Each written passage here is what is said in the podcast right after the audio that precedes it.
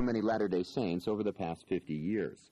Although many have enjoyed listening to Brother Nibley's own voice, the relatively poor recordings have often prevented his audiences from fully understanding and appreciating his works. We have remedied this problem by having this set of Nibley's essays read by Lloyd Newell, whose exceptional voice talent preserves the dignity of Nibley's expression and maximizes listener comprehension and enjoyment. The title of this essay is On the Sacred and the Symbolic. It was published in the book Temples of the Ancient World. The Terrible Questions. What are the terrible questions? When Clement, the earliest authentic Christian writer after the New Testament, was a student in Rome, he nearly went crazy trying to find the answers to the terrible questions. Not a professor in Rome could help him as he pestered them by asking, Do I have a life after death? Won't I exist at all? Couldn't I have existed before I was born? Won't we remember anything after this life? Or is the whole vast stretch of time simply to be oblivion and silence, in which we would not only not be there, but there would be no memory of our ever having been? Such thoughts led naturally to others. When was the world made? What was there before it was made? Or was it always there? It seemed clear to me that if it was created, it would have to pass away, dissolve, and if it passed away, what then? Would it be a matter of total oblivion and silence, or something else that we can't even imagine? It was not until he met Peter at a general conference in Caesarea that Clement could get some straight answers, as Peter began telling him about the premortal existence and the council in heaven, telling of the fall and redemption and other things related to the gospel plan. When Clement, thinking of his dead father and mother, asks, Will those be excluded from Christ's kingdom who died before his ministry? Peter answers, Now, Clement, you are pressing me to talk about some things that cannot be openly discussed, but I will tell you as much as I am allowed to. He then assures Clement that his parents are not in hell, although they never were baptized, and that ample provisions have been made for their salvation, which Clement may be qualified to learn of later. Plainly, the early Christians had something close to what we would call an endowment, that is, a confidential discipline which dealt head on with those terrible questions. Has modern science put the questions to rest or come up with satisfying answers? Consider the conclusion of a recent book entitled Black Holes by an eminent nuclear physicist. We have come to the end of our story about the universe, it is full of violent actions and grim forebodings, of horrors unfolded and mysteries still to be explored. The natural reaction to such a tale is that each of us can continue to live our lives untouched by these immensities and by the catastrophes to come. The satisfaction gained from the simple round of life need be unaltered even when seen against this vast backdrop of the universe. We may live and die without raising up our eyes to the heavens, secure in the safety of our cotton wool globe. Yet that is false. We cannot divorce our lives from the basic problems of the universe. It is the answers, or lack of them, which determine our actions, even from day to day. For whatever we do, we must somehow come to terms with the infinite before we can act. One act has another for a goal, but the highest level goals are always there. The highest level goals are based on the wish to survive, and for loved ones to survive. This is the highest level goal of all. The wish for survival in one form or another is absolutely essential for our continued existence. The conclusion then is that we, for all our modern sophistry, cannot escape the terrible questions. But survival in one form or another, leaving everything up in the air, is hardly a scientific solution. That carries us only as far as the cemetery at best and C.P. Snow reflects pointedly on the plight of the greatest scientists of his generation. Does anyone really imagine that Bertrand Russell, G.H. Hardy, Rutherford, Blackett, and the rest were bemused by cheerfulness as they faced their own individual state? In the crowd, they were the leaders. They were worshipped. But by themselves, they believed with the same certainty that they believed in Rutherford's atom that they were going after this life into annihilation. Against this, they only had to offer the nature of scientific activity, its complete success on its own terms. but it is whistling in the dark when they are all alone. The word endowment is well chosen in both its forms, endowment and enduement, which Joseph Smith uses interchangeably. To endow is to bestow a gift on one, to furnish or enrich with something in the nature of a gift. It is to enrich, clothe, invest, furnish. The last named is nearer to endue, suggesting the Greek enduo, take upon oneself, clothe, to put on. The Latter-day Saints endowment is in the nature of endowment insurance, in which the policy provides for the payment of an endowment at the expiration of a fixed term of years, and only when the recipient has fulfilled certain stipulations. Such ideas were new to many of the saints. Be assured, brethren, said Brigham Young, there are but few, very few, of the elders of Israel who know the meaning of the word endowment. To know, they must experience, and to experience, a temple must be built. Let me give you the definition in brief. Your endowment is to receive all those ordinances in the house of the Lord, which are necessary for you, after you have departed this life, to enable you to walk back to the presence of the Father, passing the angels who stand as sentinels, being enabled to give them the key words, the signs and tokens, pertaining to the holy priesthood, and gain your eternal exaltation in spite of earth and hell. We come into this world weak and frail mortals, as Charles C. Rich explained it. We have an agency given us, with an opportunity of doing good and evil. We are invited to obey the gospel, which embraces principles that will endow the willing and obedient with exaltation and eternal life. It is that opportunity to direct our actions toward the eternities that makes this a glorious world, for it is here we are enabled to obtain our blessings and endowments. The endowment was not only necessary to the exaltation of the individual, but to the spreading of the gospel in its fullness, a spreading of light to the nations. Joseph Smith said, A man of God should be endowed with all wisdom, knowledge, and understanding to teach and lead people and that not only in the church, but throughout the world. They were first to be endued in Kirtland, and then the elders would go forth, and each must stand for himself, that individually and collectively the saints might have the satisfaction of seeing the blessings of the endowment rolling on, and the kingdom increasing and spreading from sea to sea. In order to spread the light and knowledge effectively, God has gathered the people of God in any age of the world to build unto the Lord an house, in which to receive the ordinances. This was purposed in the mind of God before the world was, to prepare them for the ordinances and endowment, washings and anointings, administered in a house prepared for the purpose in every dispensation of the gospel.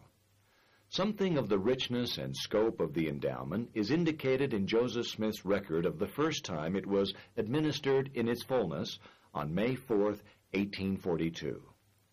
I spent the day instructing them in the principles and order of the priesthood, attending to washings, anointings, endowments, and the communication of keys pertaining to the Aaronic priesthood, and so on to the highest order of the Melchizedek priesthood, setting forth the order pertaining to the Ancient of Days, and all those plans and principles by which anyone is enabled to secure the fullness of those blessings which have been prepared for the church of the firstborn, and come up and abide in the presence of Elohim in the eternal worlds.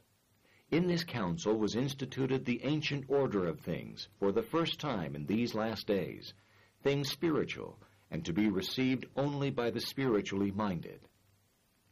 Naturally, great knowledge can only be received by degrees. It is not all a single package.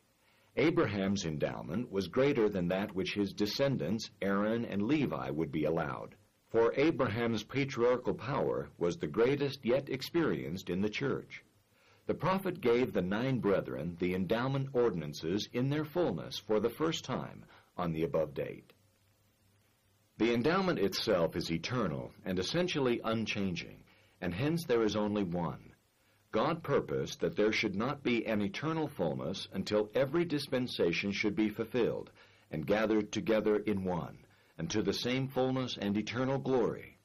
Therefore he set the ordinances to be the same for ever and ever, and set Adam to watch over them, to reveal them from heaven to man, or to send angels to reveal them. It is an ancient order of things restored for the first time in these last days, after the order of the covenant which God made with Enoch, it being after the order of the Son of God, which order came not by man, but of God. The gospel has always been the same. Noah was a preacher of righteousness. He must have been baptized and ordained to the priesthood by the laying on of hands, etc.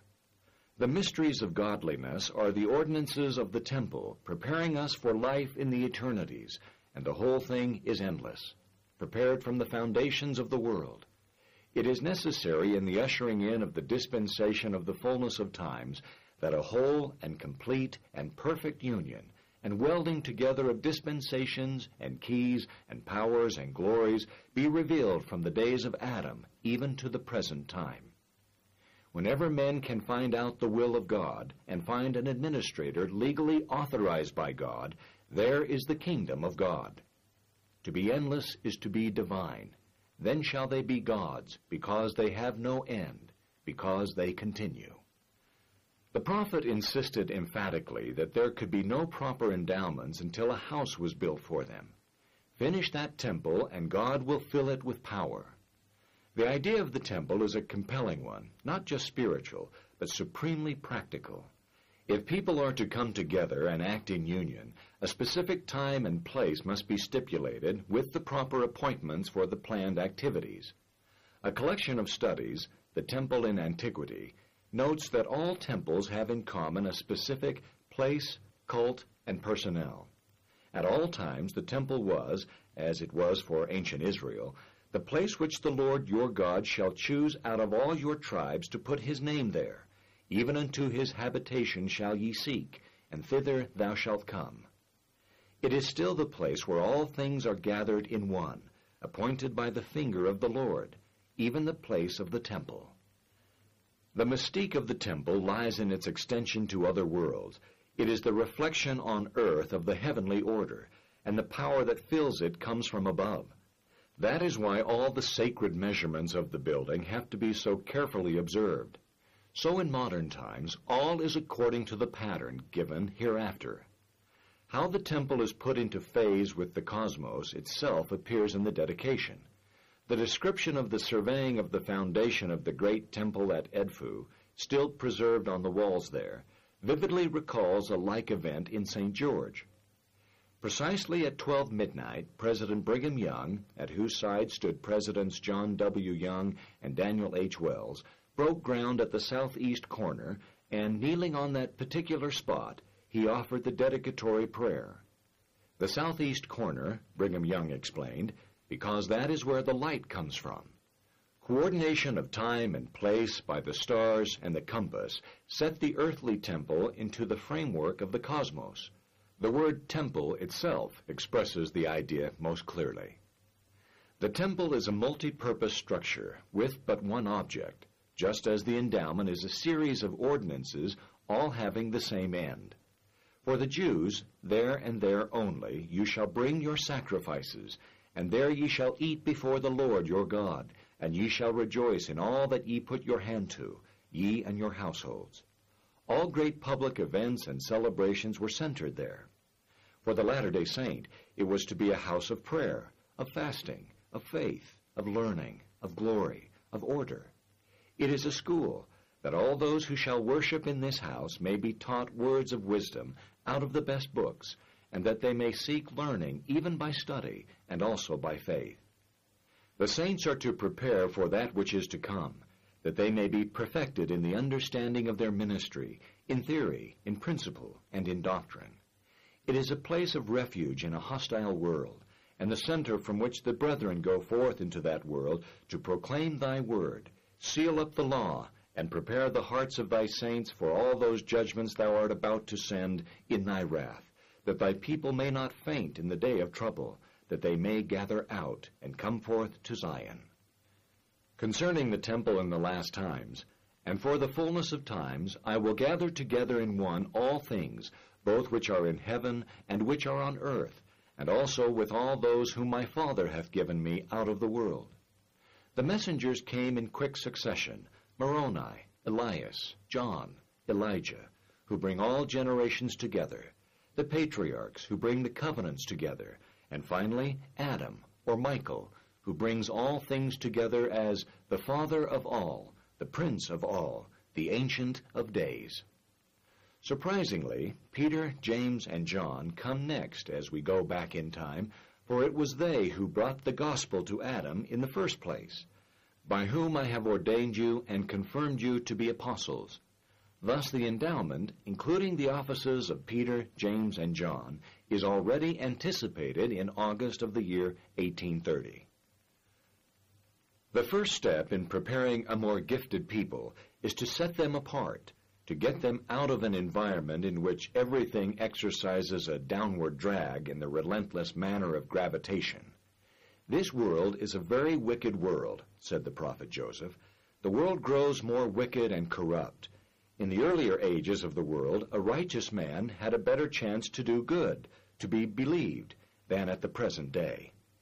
In our world, says the Lord, all flesh is corrupted before me, and the powers of darkness prevail upon the earth. This is no place to realize the blessings of one whose design in making man was to exalt him to be as God. The mystery, power, and glory of the priesthood is so great and glorious that the angels desire to understand it, and cannot. Those who wish to come unto Mount Zion, and unto the city of the living God, the heavenly place, the holiest of all, must be strangers and pilgrims on the earth, as all holy men have been. The first order God gave to his people was to remove themselves utterly from the world, to be completely different, holy, set apart, chosen, special, peculiar, not like any other people on the face of the earth. If glory and salvation and honor and immortality and eternal life, kingdoms, principalities, and powers are to be theirs, they must be sanctified, consecrated, all of which means set off or cut off by a fence, an insurmountable wall, an unbridgeable gap. Assemble yourselves together and organize yourselves, sanctify yourselves, yea, purify your hearts and cleanse your hands and your feet before me, that I may make you clean. The almost fanatical insistence of the Jewish laws on distinction between the clean and the unclean in all things has the purpose of keeping Israel from backsliding into the ways of the world. Nay, the earth itself must be sanctified from all unrighteousness, that it may be prepared for the celestial glory, which was meant to be its permanent and proper condition. Any who are not sanctified must needs inherit another kingdom. When Moses sought diligently to sanctify his people, he first had to lead them into the wilderness, completely apart and by themselves. The Passover was their escape from the flesh pots of Egypt and the corruption of a world that would destroy them. It was to be eaten even with your loins girt, shoes on your feet, staves in your hands, in a hurry. And after it was finished, with not a scrap left behind, the people were to hit the road and never look back.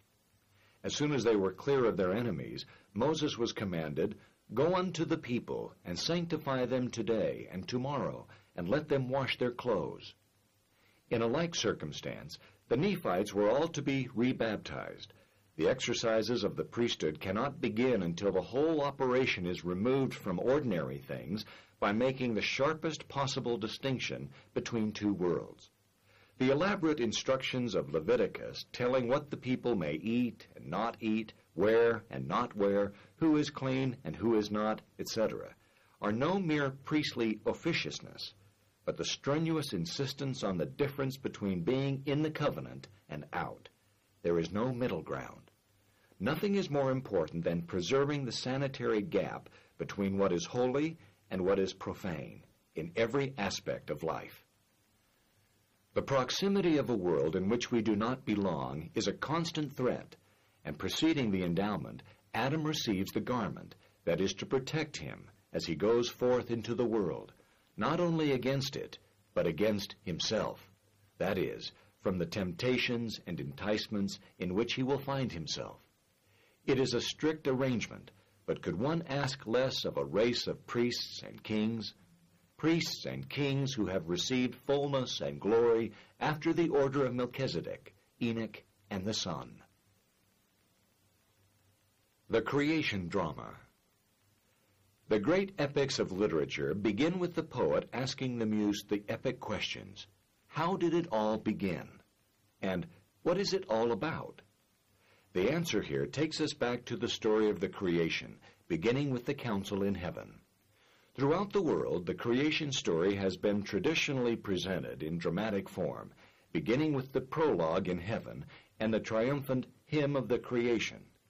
Ever since the indescribable, unimaginable conditions of the zero moment, according to a recent study from the Harvard Observatory, the whole life of the universe has been one continual evocation of order from chaos, in which the less organized matter takes the form of ever more organized particles and forces, from chaos to hadrons, to photons, to leptons, to atoms, and on to galaxies, stars, and finally to living organisms and intelligent life.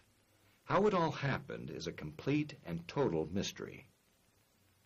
The creation is not the instantaneous and simultaneous appearance of everything ex nihilo, to use Aquinas' expression, nor is it an infinitely long but random series of mindless accidents. It is both a process and a planned and directed operation. The prologue is timeless. In fact, our time was not measured unto man until Adam left the garden and started counting the hours in this dreary world. For the rest, all things are manifest, past, present, and future, and are continually before the Lord. The world is to have its own time for its inhabitants, but that is all. Is not the reckoning of God's time, angels' time, prophets' time, and man's time according to the planet on which they reside? Time has been a great stumbling block in imagining these things, but the important thing is to recognize that the whole drama of the universe is a single epic, yet it is divided, as all great sagas are, for example, the Greek dramas, into distinct episodes such as a trilogy of plays, each of them consisting of three acts, each act divided into scenes. Any one of these segments could be presented as a play in itself, yet each one is tied to all the others and from beginning to end, they are all just parts of one story. So we must understand that a creation drama is not the absolute beginning of all things. Rather, we break into the action which has been going on for ages, all as part of the same mighty cycle.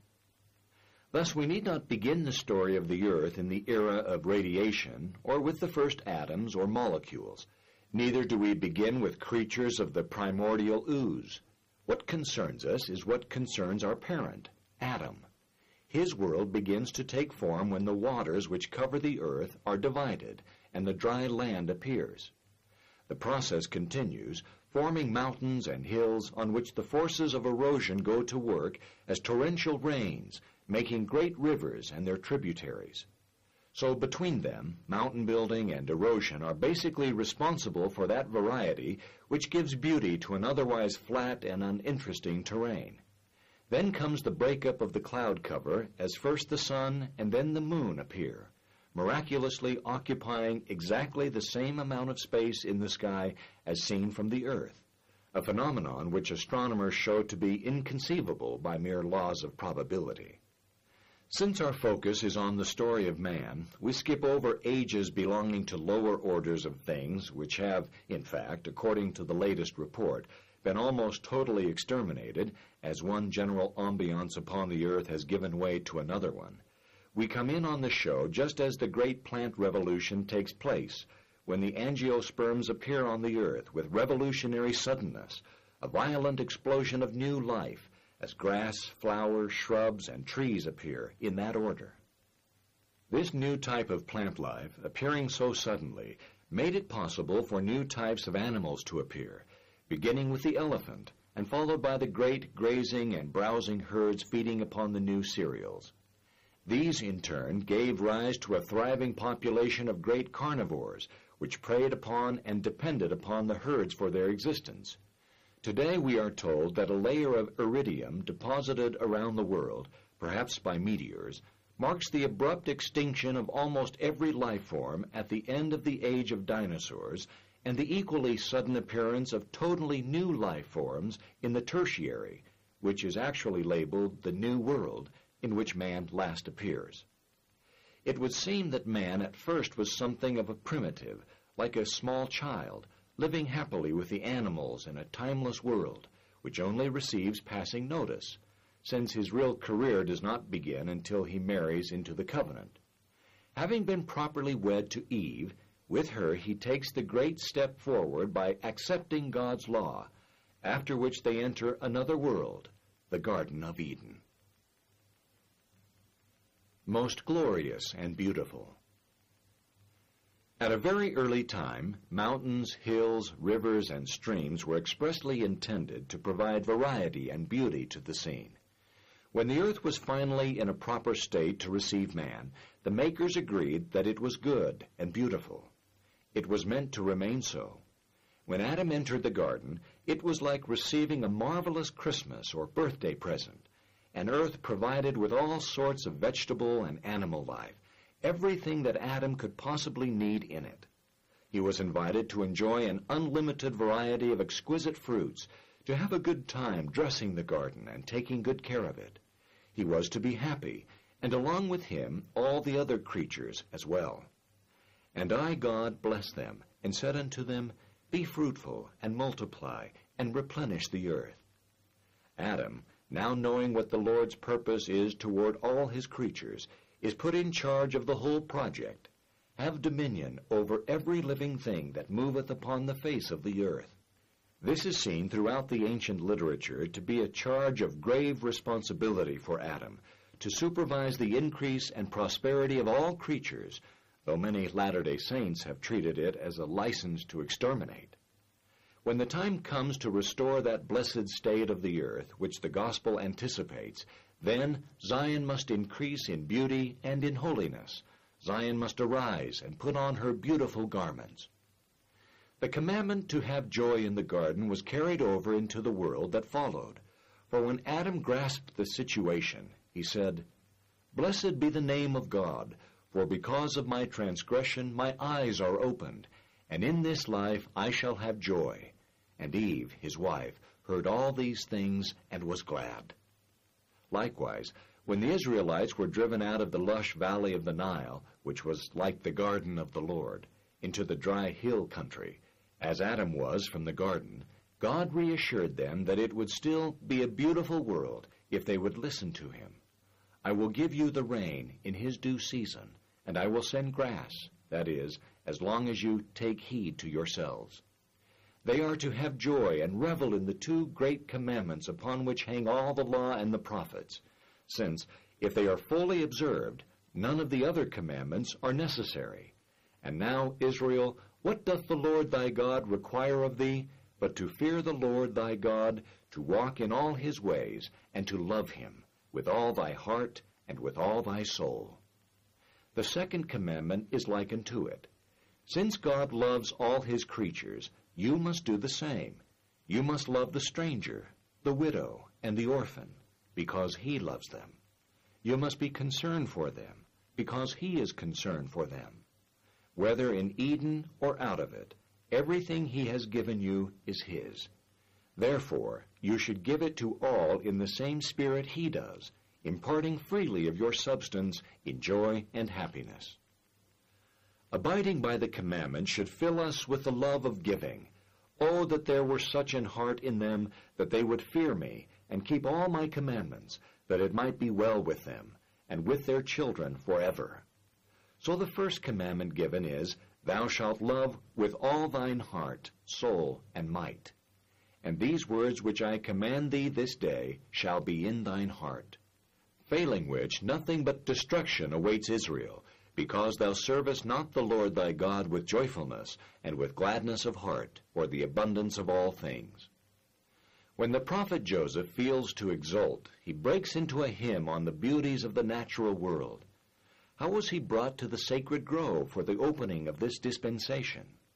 I looked upon the sun, the glorious luminary of the earth, and also the moon rolling in their majesty through the heavens, and also the stars shining in their courses, and the earth also upon which I stood, and the beast of the field, and the fowls of heaven, and the fish of the waters, and also man walking forth upon the face of the earth, in majesty, and in the strength of beauty whose power and intelligence in governing the things are so exceeding great and marvelous even in the likeness of him who created them. What set him to thinking was, by contrast, the world of early 19th century rural America, the world that men had made, which to us seems like an age of innocence. I pondered many things in my heart concerning the situation of the world of mankind, the contentions and divisions, the wickedness and abominations, and the darkness which pervaded the minds of mankind. At the sight of this tragic discrepancy, he reports, my mind became exceedingly distressed. It raised one of the terrible questions. Therefore I cried unto the Lord for mercy, for there was none else to whom I could go. From his happy situation, Adam was cast out into the world. Sacrifice became the order of the day. Adam built an altar and sacrificed. The very essence of the temple in Israel was sacrifice. Every major ordinance performed there was accompanied with sacrifice, and the altar was the center of every sacred activity. This is recounted in Moses chapter 5, verses 5 through 7, where we find Adam offering sacrifice in obedience to God's command, that they should worship the Lord their God. He explained to the angel that his only reason for making the sacrifice was to obey the Lord's command, and then it was explained to him that this was a similitude of the sacrifice of the only begotten, whose sacrifice had redeemed him on condition that he repent and call upon God in the name of the Son for evermore.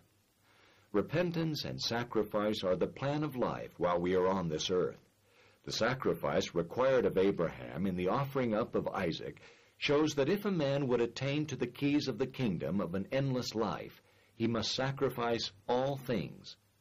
The Israelites were aware of this. As Jehovah thy God has redeemed thee, therefore I command thee this thing today. The first thing Moses taught the Israelites when they were alone in the desert was that each one must give something up, a free will offering, every individual as his heart moves him. The free will offering is absolutely required. It cannot be evaded. What makes it free is that the individual, though he must make the sacrifice, may decide for himself how much he will give. For the purpose of the sacrifice is to test him as it did Abraham. The Gospel Law the gospel was given to Adam and Eve when, after many days of sacrificing, an angel of the Lord appeared unto Adam and taught him the plan of salvation. Adam and Eve joyfully embraced it and taught it to their children. But Satan came among them, saying, Believe it not. And men began from that time forth to be carnal, sensual, and devilish. The gospel entails a definite pattern or style of life best defined as the opposite of carnal, sensual, and devilish.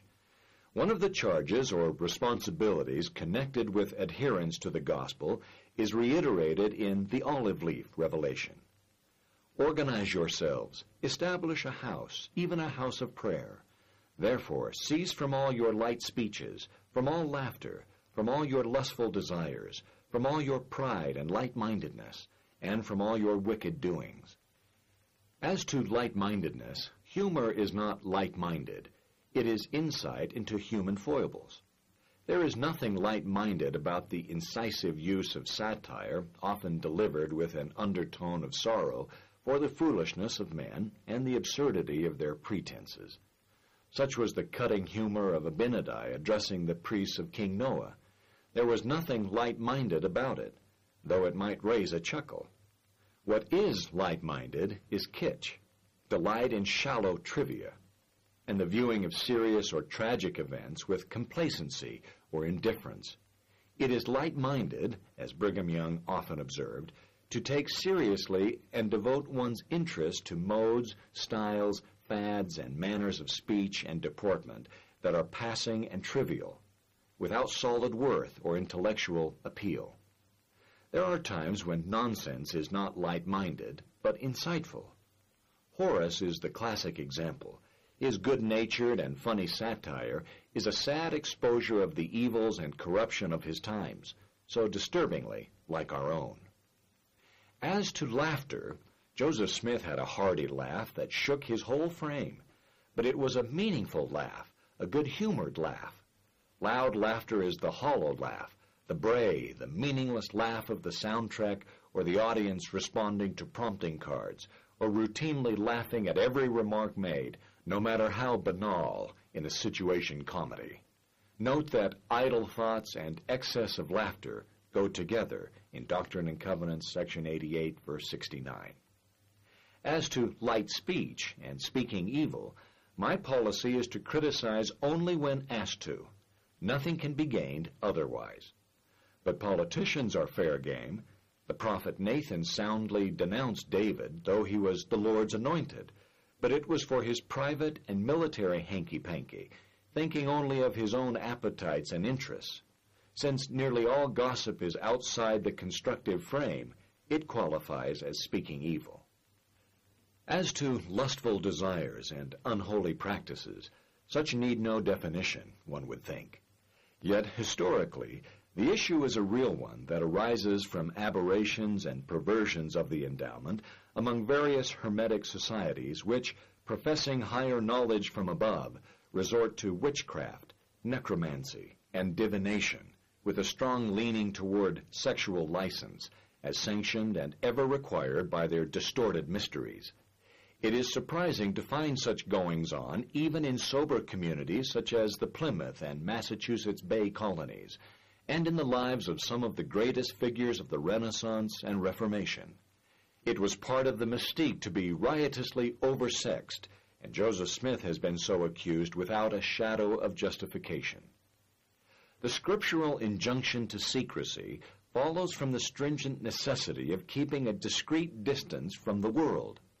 Pearls before swine is not an expression of contempt, but a commentary on the uselessness of giving things to people who place no value on them, have no use for them, and could only spoil them. The guarding of their secrets got the early Christians into a great deal of trouble. But if there is one thing all the mysteries have in common, it is the insistence on secrecy. In many cases, the only capital some secret societies have is the capacity to mystify and excite curiosity in others, the classic instance being the Shrine of the Bottle in Rabelais' Pantagruel. But for us, there is no appeal whatever in secrecy as such. Sacred things, if freely discussed in public, would invariably be distorted, vulgarized, misinterpreted beyond recognition, and so lost. Remember, that which cometh from above is sacred, and must be spoken with care, and by constraint of the Spirit, without which spirit it is a great condemnation. Why should not these things become the subject of frank discussion among the saints? Because that would make them a subject of contention, and one of the first words of the Lord to the Nephites was that there should be no contention among the people. Historically, religious issues becoming the subject of contention have brought endless misery and suffering. Long, horrendous wars have been fought over the issues of ordinances, baptism, chrism, sacraments, consecration, tonsure, vestments, over doctrines of salvation, atonement, original sin, and so forth and over the dates of sacred observances. This concludes the program on this side of the cassette. To continue the program, please turn the cassette over.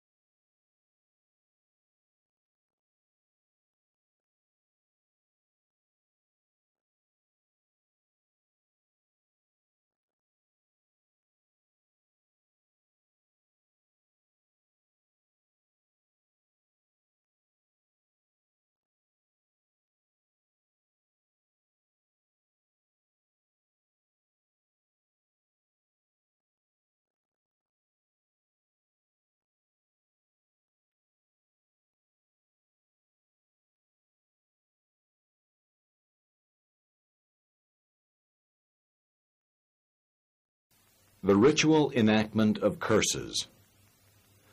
The ritual performance of a curse was anciently an imitation sacrifice.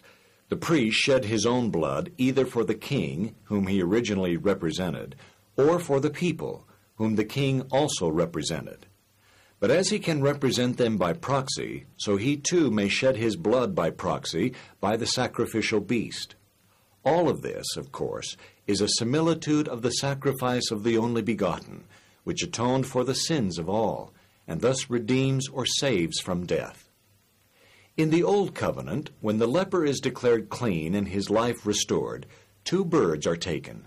One is killed, and the other is drenched with its blood, and then allowed to fly away free, taking the leper's sins with it, while the patient is sprinkled with the same blood. Being thus delivered from death, he washes his clothes, shaves his hair, and bathes. Then he brings two lambs, one for trespass, the price of sin. Its blood is placed upon the right ear of the one to be cleansed, and upon the thumb of his right hand. Then the priest takes the oil held in his left hand, and after sprinkling it, puts it on the right ear and right thumb of the healed person, where the blood had been, pouring the rest of the oil on his head. It is the oil of healing. This is a private version of the public rite in which Aaron and his sons lay their hands on the head of a ram, transferring their guilt to it, slay it, and then put the blood on their own thumbs and ears. The ram is burnt for a sin offering as an atonement. It is clear when one thinks back to the ram that was sacrificed in the place of Isaac, Abraham's offering of his only son, that this all looks forward to the great atoning sacrifice, the whole idea being to celebrate our redemption from death. We are told that a covenant must be made by the shedding of one's own blood, unless a substitute can be found to redeem one. In ancient times, all the sacrifices were symbolic, and Maimonides says that in the entire history of Israel, only nine heifers were really sacrificed.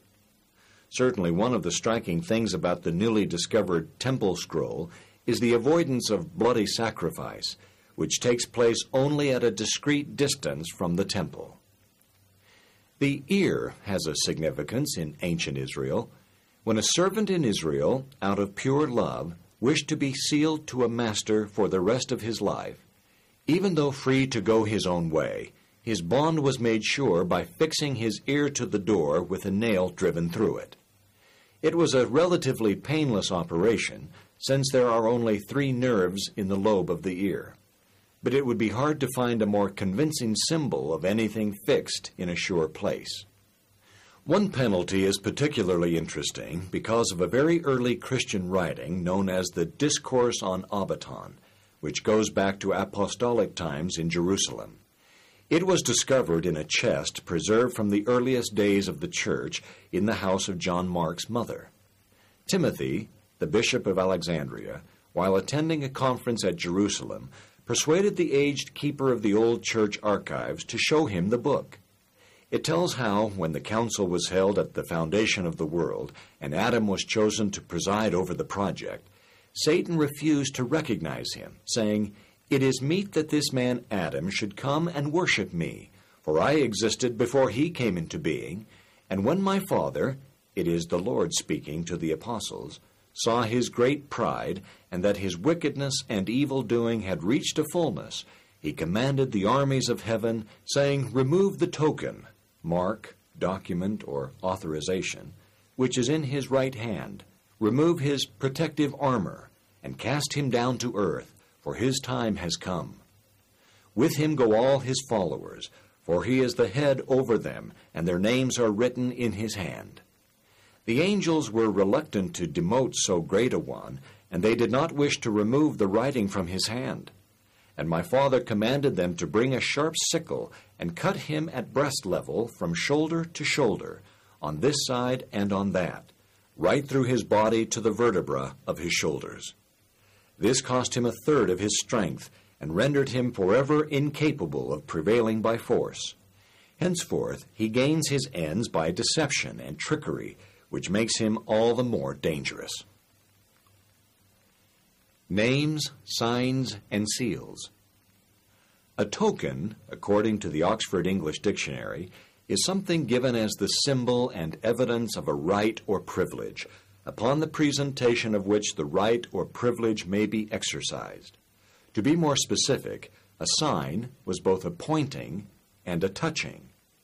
In particular, it was the dexter, the right hand or taking hand, and as such is universal in the dexiosis of the mysteries. For the Manichaeans, the right hand was used for bidding farewell to our heavenly parents upon leaving our primeval home, and the greeting with which we shall be received when we return to it. Tokens were used extensively in regulating ancient social and religious gatherings. They are all means of identification, whose main purpose is security. The free interchange of terms, each denoting items that may be themselves interchanged, is apparent in the law of Moses. And thou shalt shew thy son in that day, saying, This is done because of that which the Lord did unto me when I came forth out of Egypt. And it shall be for a sign unto thee upon thine hand, and for a memorial between thine eyes, that the Lord's law may be in thy mouth. For with a strong hand hath the Lord brought thee out of Egypt. And it shall be for a token upon thine hand, and for frontlets between thine eyes. For by strength of hand the Lord brought us forth out of Egypt. As one approaches the camp of Israel, carefully guarded in a dangerous environment, one first gives a sign to be seen from afar. Then, being recognized, one approaches and at closer range gives his name. This establishes closer identity. Every name is an epithet indicating exactly in the manner of a token above a distinguishing mark, indication, or characteristic trait, which distinguishes one from all other members of the society. To receive a new name is to receive a new role or persona, to be identified with a particular situation or association, as is indicated by surname, family name, or nickname, each placing one in a particular relationship to society. Of great importance in the earliest tradition of the human race is the secret name by which the hero is known only to his parents. When the femme fatale wheedles the secret of this name from him, terrible things ensue. After the sign and the name comes the closest approach, an actual handclasp or embrace. The word seal, which is so important, is simply the diminutive of sign. It is a word rendered peculiar in Deuteronomy. Like the other tokens, it can represent the individual who bears the king's seal, who bears the authority. Its particular value, however, is as a time binder. The seal secures the right of a person to the possession of something from which he or she may be separated by space and time. It guarantees that he shall not be deprived of his claim on an object by long or distant separation. The mark on the seal is the same as that which he carries with him, and when the two are compared, his claim is established, but only if neither of the tokens has been altered. This is the control anciently exercised by tally sticks, such as the stick of Joseph and the stick of Judah. Let us recall again that a servant was forever bound to his master in love and devotion by his own free will when his ear was nailed to a doorpost, signifying that he would never walk out on his Lord. He was now bound by a sure sign. The nail as a sure fixing of contracts is one of the most ancient of symbols. At the center of the Germanic world was the shrine of the Irminsul, the central column or tent pole around which the universe revolved. Into this, at a great gathering of the new year, the year nail was driven to secure the order of the cosmos for another age. The Irminsul identifies Weltnagel with the cosmic tent pole of the tabernacle, the center stake that holds all in place with the aid of the stakes driven like nails around it.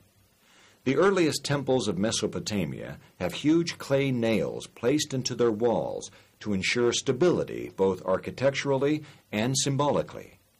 In Egyptian, the archaic nail symbol stands for Sirius, and the Sothic cycle as well as Sopdu, turning point of the cosmic cycle, the moment of the revival of life in the universe. In the royal tent or temple or tabernacle of the camp of Israel, the central pole of the tent was commonly identified with the pole of the heavens, and the tent itself with the Weltenmantel, or expanse of the firmament. What kept the central stake or pole of Zion in place were the pegs, stakes, or nails driven around it to hold the ropes firmly in place. The Law of Consecration One important covenant that will someday govern life on earth is the law of consecration.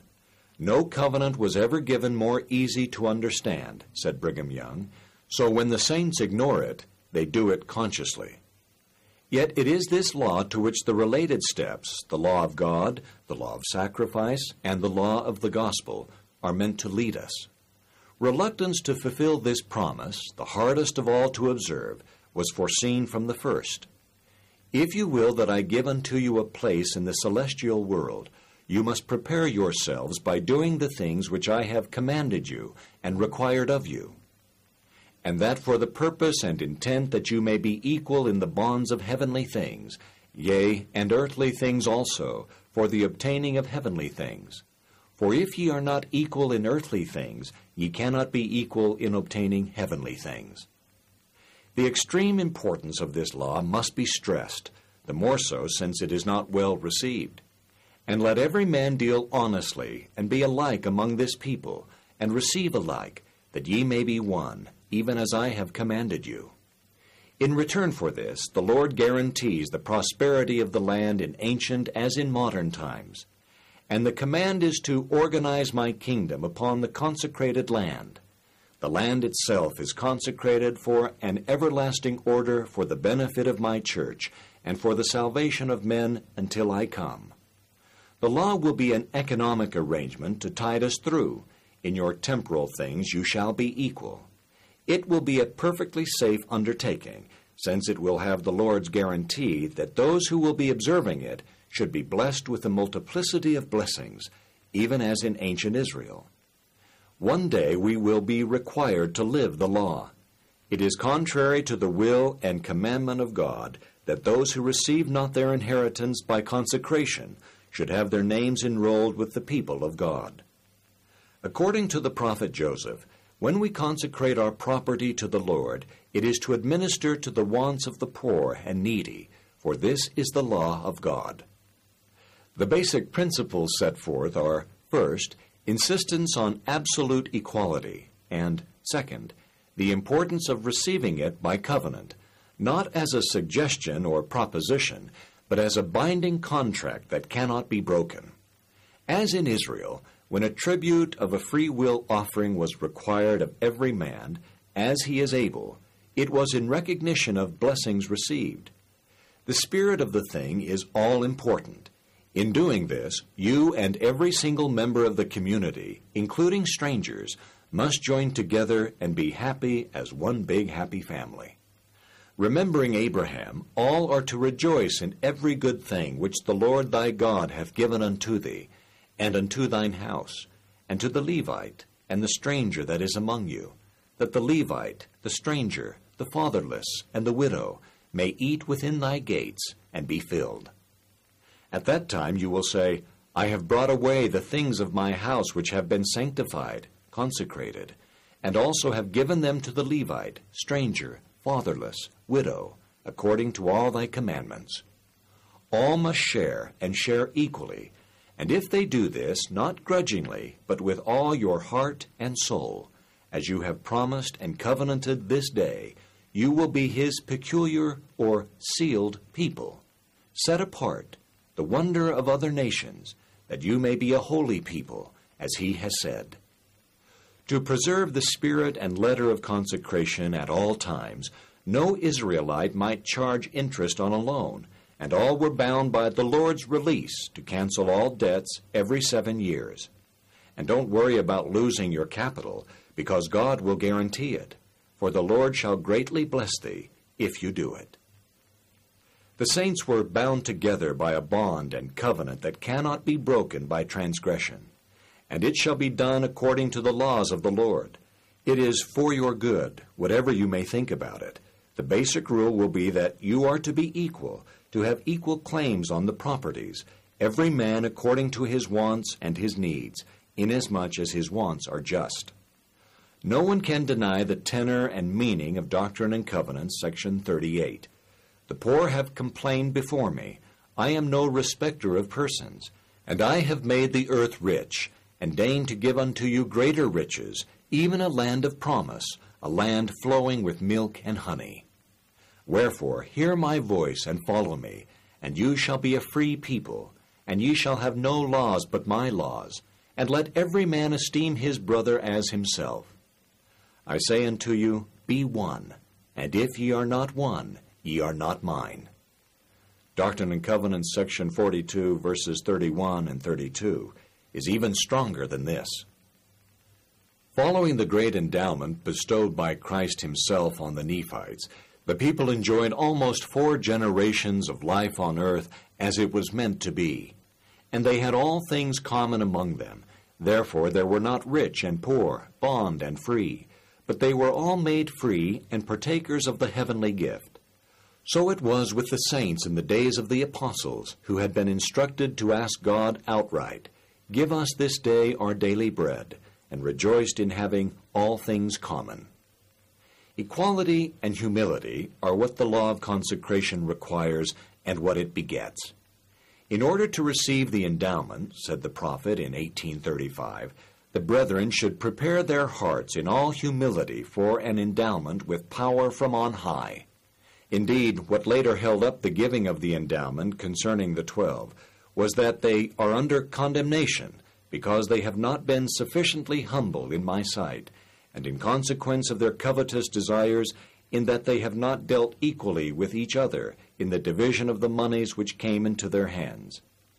It had been a grievous sin that they should consider themselves unequal, and they were told that there would be no endowment for those who make invidious comparison or watch for iniquity.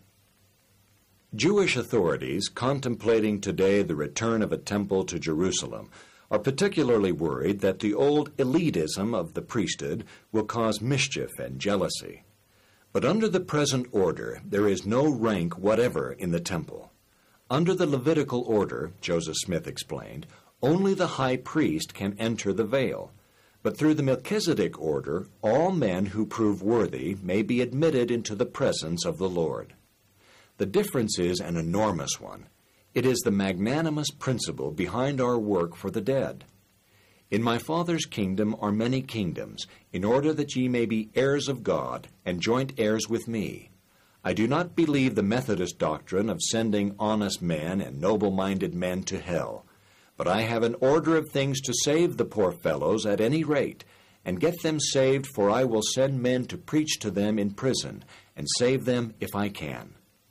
It is all in the spirit of God's own work. His infinite work and glory is to bring to pass the immortality and eternal life of man, to share everything he can with others. For I, the Lord, am not to be mocked in these things. The children of Israel were told that if they kept the law of consecration, they would be a sign and a wonder to the nations. But if they did not keep it, they would be another kind of sign and wonder. They shall be upon thee for a sign and for a wonder, and upon thy seed forever, because thou servest not the Lord thy God with joyfulness and with gladness of heart, for the abundance of all things. Never forget, they are warned, that all they have comes from one source. They are never to get the idea that they have earned it, lest when thou hast eaten and art full, and thy silver and thy gold is multiplied, and thou say in thine heart, My power and the might of mine hand hath gotten me this wealth. And no one is to think, For my righteousness the Lord hath brought me in to possess this land, not for thy righteousness. When the Nephites fell from grace, they kept right on building and adorning their churches and prospering greatly. And from that time forth they did have their goods and their substance no more common among them. Though one may prosper under other schools of economy, that is not the way the Lord wants it, and the Nephites were preparing themselves for the wars of extinction that lay ahead. One may refuse to accept the law of consecration without offense, but having once accepted it, one must follow its principles or fall under the condemnation of God. Inasmuch as some of my servants have not kept the commandment, but have broken the covenant, I have cursed them with a very sore and grievous curse. Their acceptance of the covenant was only with feigned words, while they followed the way of covetousness. It is vain to rationalize and make special cases, for none are exempt from this law who belong to the church. Much economic sophistry has gone into evading the terms of this agreement, and it was on this point that the prophet said, Those who limit the designs of God as concerted by the grand council of heaven cannot obtain the knowledge of God, and I do not know, but I may say they will drink in the damnation of their souls. Satan concentrates his efforts on this particular objective, using covetousness as his infallible weapon. Sex runs a very poor second in the race with greed when it comes to corrupting the hearts of men and turning them away from God, as we learn in the Enoch literature. When the saints were told to prepare and organize themselves by a bond or everlasting covenant that cannot be broken, they were also told that otherwise Satan seeketh to turn their hearts away from the truth, that they become blinded, and understand not the things which are prepared for them. And when the brethren engaged in what they considered shrewd financial practices, the Lord spoke, Let them repent of all their sins, and of all their covetous desires, for what is property unto me, saith the Lord? As to the properties in Kirtland, let them go. Have I not made the earth? Do I not hold the destinies of all the armies of the nations of the earth? Therefore will I not make solitary places to bring forth in abundance? Is there not room enough on the mountains, or the land where Adam dwelt, that you should covet that which is but the drop? The Lord ends this admonition with a stinging rebuke. Let them be ashamed of all their secret abominations, and of all their littleness of soul before me. Prayer is designed to bring about a perfect union of minds and concentration of intelligence on a single object. In the direst straits, the saints are told they can overcome if they remain steadfast in their minds in solemnity and in the spirit of prayer. This steadfastness requires that intense concentration and unity of thought on which the Egyptians placed such store in their temples. Indeed, they felt that the continued existence of the universe itself somehow depended on unflagging mental effort on the part of those whose awareness made it a reality. Everyone is aware that the power of thought is important on solemn occasions, but it is also demanding and exhausting, and most of the cults have traditionally taken an easier way, urging the mind to go all out by mind altering drugs, by peyote, mushrooms, opium, marijuana, etc., by tantric spells, yoga, drums, incense, dancing, chanting to the heavy beat, and by even more dignified procedures like pageantry, lights, vestments, temple bells, incense, litanies, spectacles, and pomp and circumstance. These have, as John Chrysostom pointed out long ago, a definite narcotic effect, no matter how mild. He warns against even statuary and paintings in the churches as at best distractions. Edward Lytton's once famous novel Zanoni gives a vivid picture of the extremes to which such shenanigans can be carried. He is writing particularly of the Masons. But the spirit of the gospel is intelligence, and nothing is more important than the preservation of perfect sobriety throughout, so that any manifestations that should occur may not be attributed to tricks or narcotics. There have been many manifestations in the temples, but one does not expect them as the order of the day. Heavenly visitors have always been few and far between, for the purpose of our being here is to test us when we are left on our own. The founders of the dispensations have a virtual monopoly on the major visitations, and that is as it should be. One comet in a hundred years is quite adequate to prove beyond a doubt that comets really exist. It is not necessary to repeat their visitations every month. So the prophet can tell the people, I testify that no man has power to reveal it but myself, things in heaven, in earth, and in hell, and all shut their mouths for the future. Do we need more? Yes, the testimony of Jesus Christ, which is available to everyone on demand. The sanctity of sacred things. To reveal sacred things is to hold their true value in contempt, to despise and throw away the endowment, the only plan ever offered mankind for eternal happiness. There is a superior intelligence bestowed upon such as obey the gospel, which, if sinned against, the apostate is left naked and destitute of the Spirit of God, and he is, in truth, nigh unto cursing. They who turn away from the covenants become as much darkened as they were previously enlightened, and then, no marvel, if all their power should be enlisted against the truth. He that will not receive the greater light must have taken away from him all the light which he hath. And if the light which is in you become darkness, behold, how great is that darkness.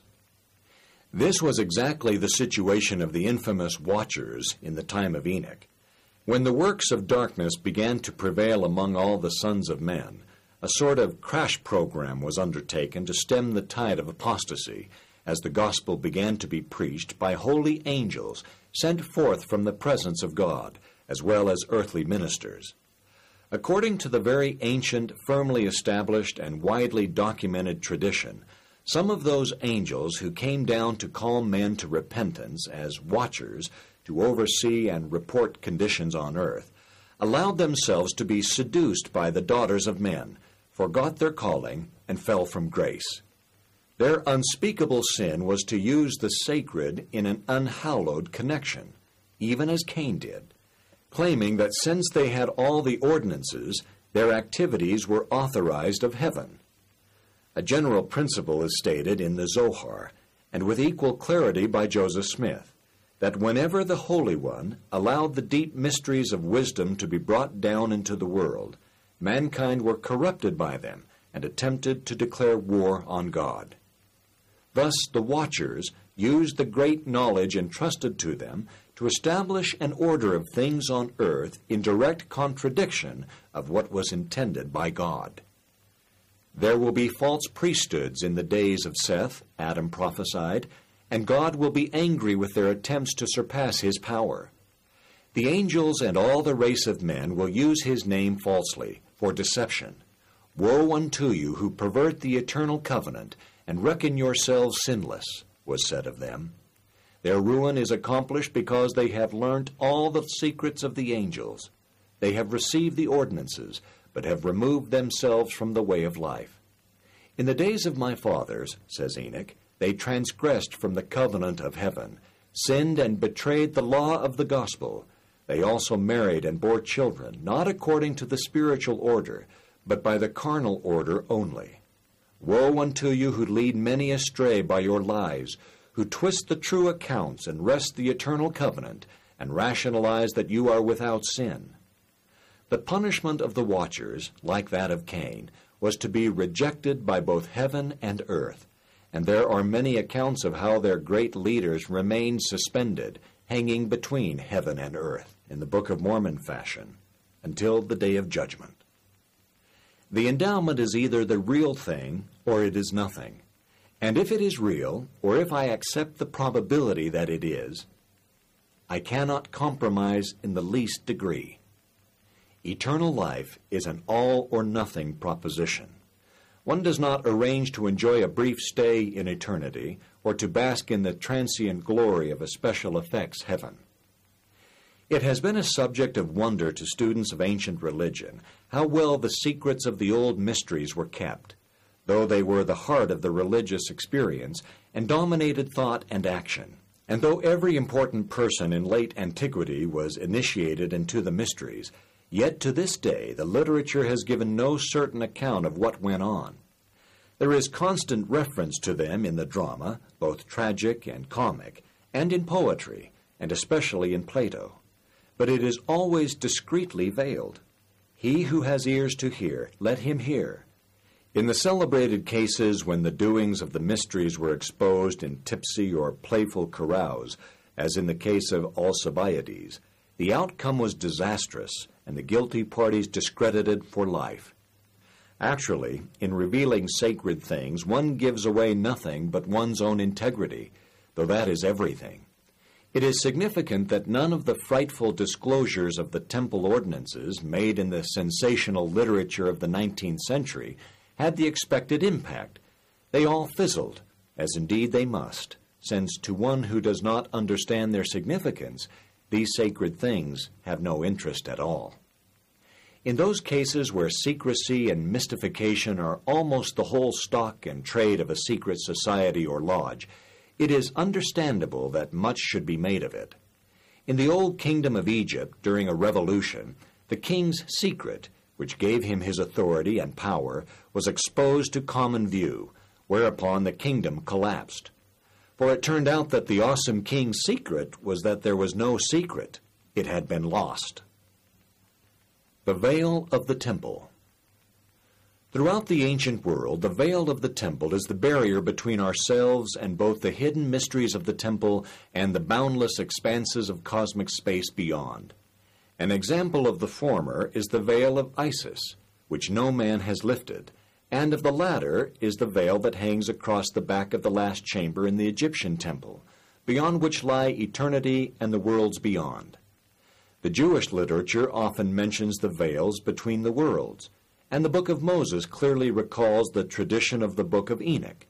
Millions of earths like this would not be a beginning to the number of thy creations, and thy curtains are stretched out still.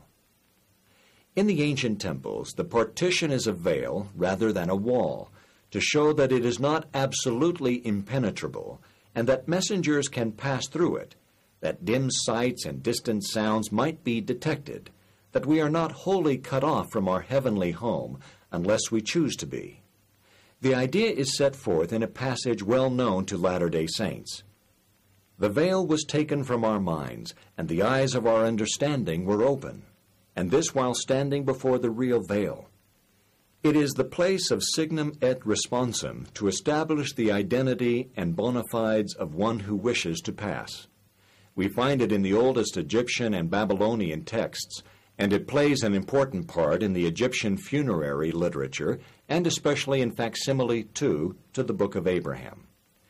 In the Shabako text, the oldest of all religious writings, the hero in the first step of his progress passes through the veil after answering the questions and goes on to be received into the arms of his father and mount his throne. Early in this century, Sir Aurel Stein discovered some graves in a 7th century cemetery. In one of the tomb chambers, two veils were found, one still hanging suspended from wooden pegs. They were near life size and showed the king and queen in a formal embrace at the veil, the king holding up the square on the right side and the queen holding the compass on the left. Located at the navel was the sun as the center of the system from which 12 spokes extended to the white dots in the circle, indicating the 12 month course of the year, or the life cycle. At the side of the two intertwined figures appears the Big Dipper. It was at once recognized that the scene represents the sacred marriage of the king and queen at the new year, celebrating the new age and inaugurating the new life cycle with the drama of creation. The compass and square are viewed as the instruments marking out both the pattern of the universe and the foundations of the earth. The Archaic Order One can easily detect familiar echoes of the endowment in religious institutions and practices throughout the world. The phenomenon is readily explained by Joseph Smith, and students of comparative religion have now come around to the same conclusion namely, that the real endowment has been on earth from time to time and has also been spread abroad in corrupted forms, so that fragments from all parts of the world can be traced back to common beginnings. It is reasonable to suppose, wrote Joseph Smith, that man departed from the first teachings or instructions which he received from heaven in the first age, and refused by his disobedience to be governed by them. But man was not able himself to erect a system or plan with power sufficient to free him from a destruction which awaited him. Hence it was necessary to put him on the track again, as from time to time these glad tidings were sounded in the ears of men in different ages of the world. Certainly God spoke to Abel, and if he did, would he not deliver to him the whole plan of the gospel? And if Abel was taught of the coming of the Son of God, was he not taught also of his ordinances? The cosmic connection is never missing from this archaic knowledge, as is well known today, and the prophet wrote, For our own part, we cannot believe that the ancients in all ages were so ignorant of the system of heaven as many suppose. He then went on to show how Abraham, too, had the endowment. For the prophet Joseph, the patriarchal priesthood was this holy order of parents and children back to Adam. The endowment you are so anxious about you cannot comprehend now, nor could Gabriel explain it to the understanding of your dark minds. Because of the inevitable tendency of men to stray as the sparks fly upward, the tradition has been contaminated. Thus, according to Joseph Smith, Freemasonry, as at present, is the apostate endowments, as sectarian religion is the apostate religion. Some surviving institutions, including the Old Catholic Church, are deserving of respect, though without authority.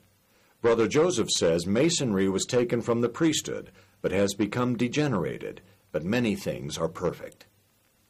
In view of all this, it is instructive to view particular cases in which the most impressive survivals of the old endowment shine through clearly. Usually it is those things which appear to conventional religion and scholarship incongruous, meaningless, or absurd. The Old Testament itself is full of such things.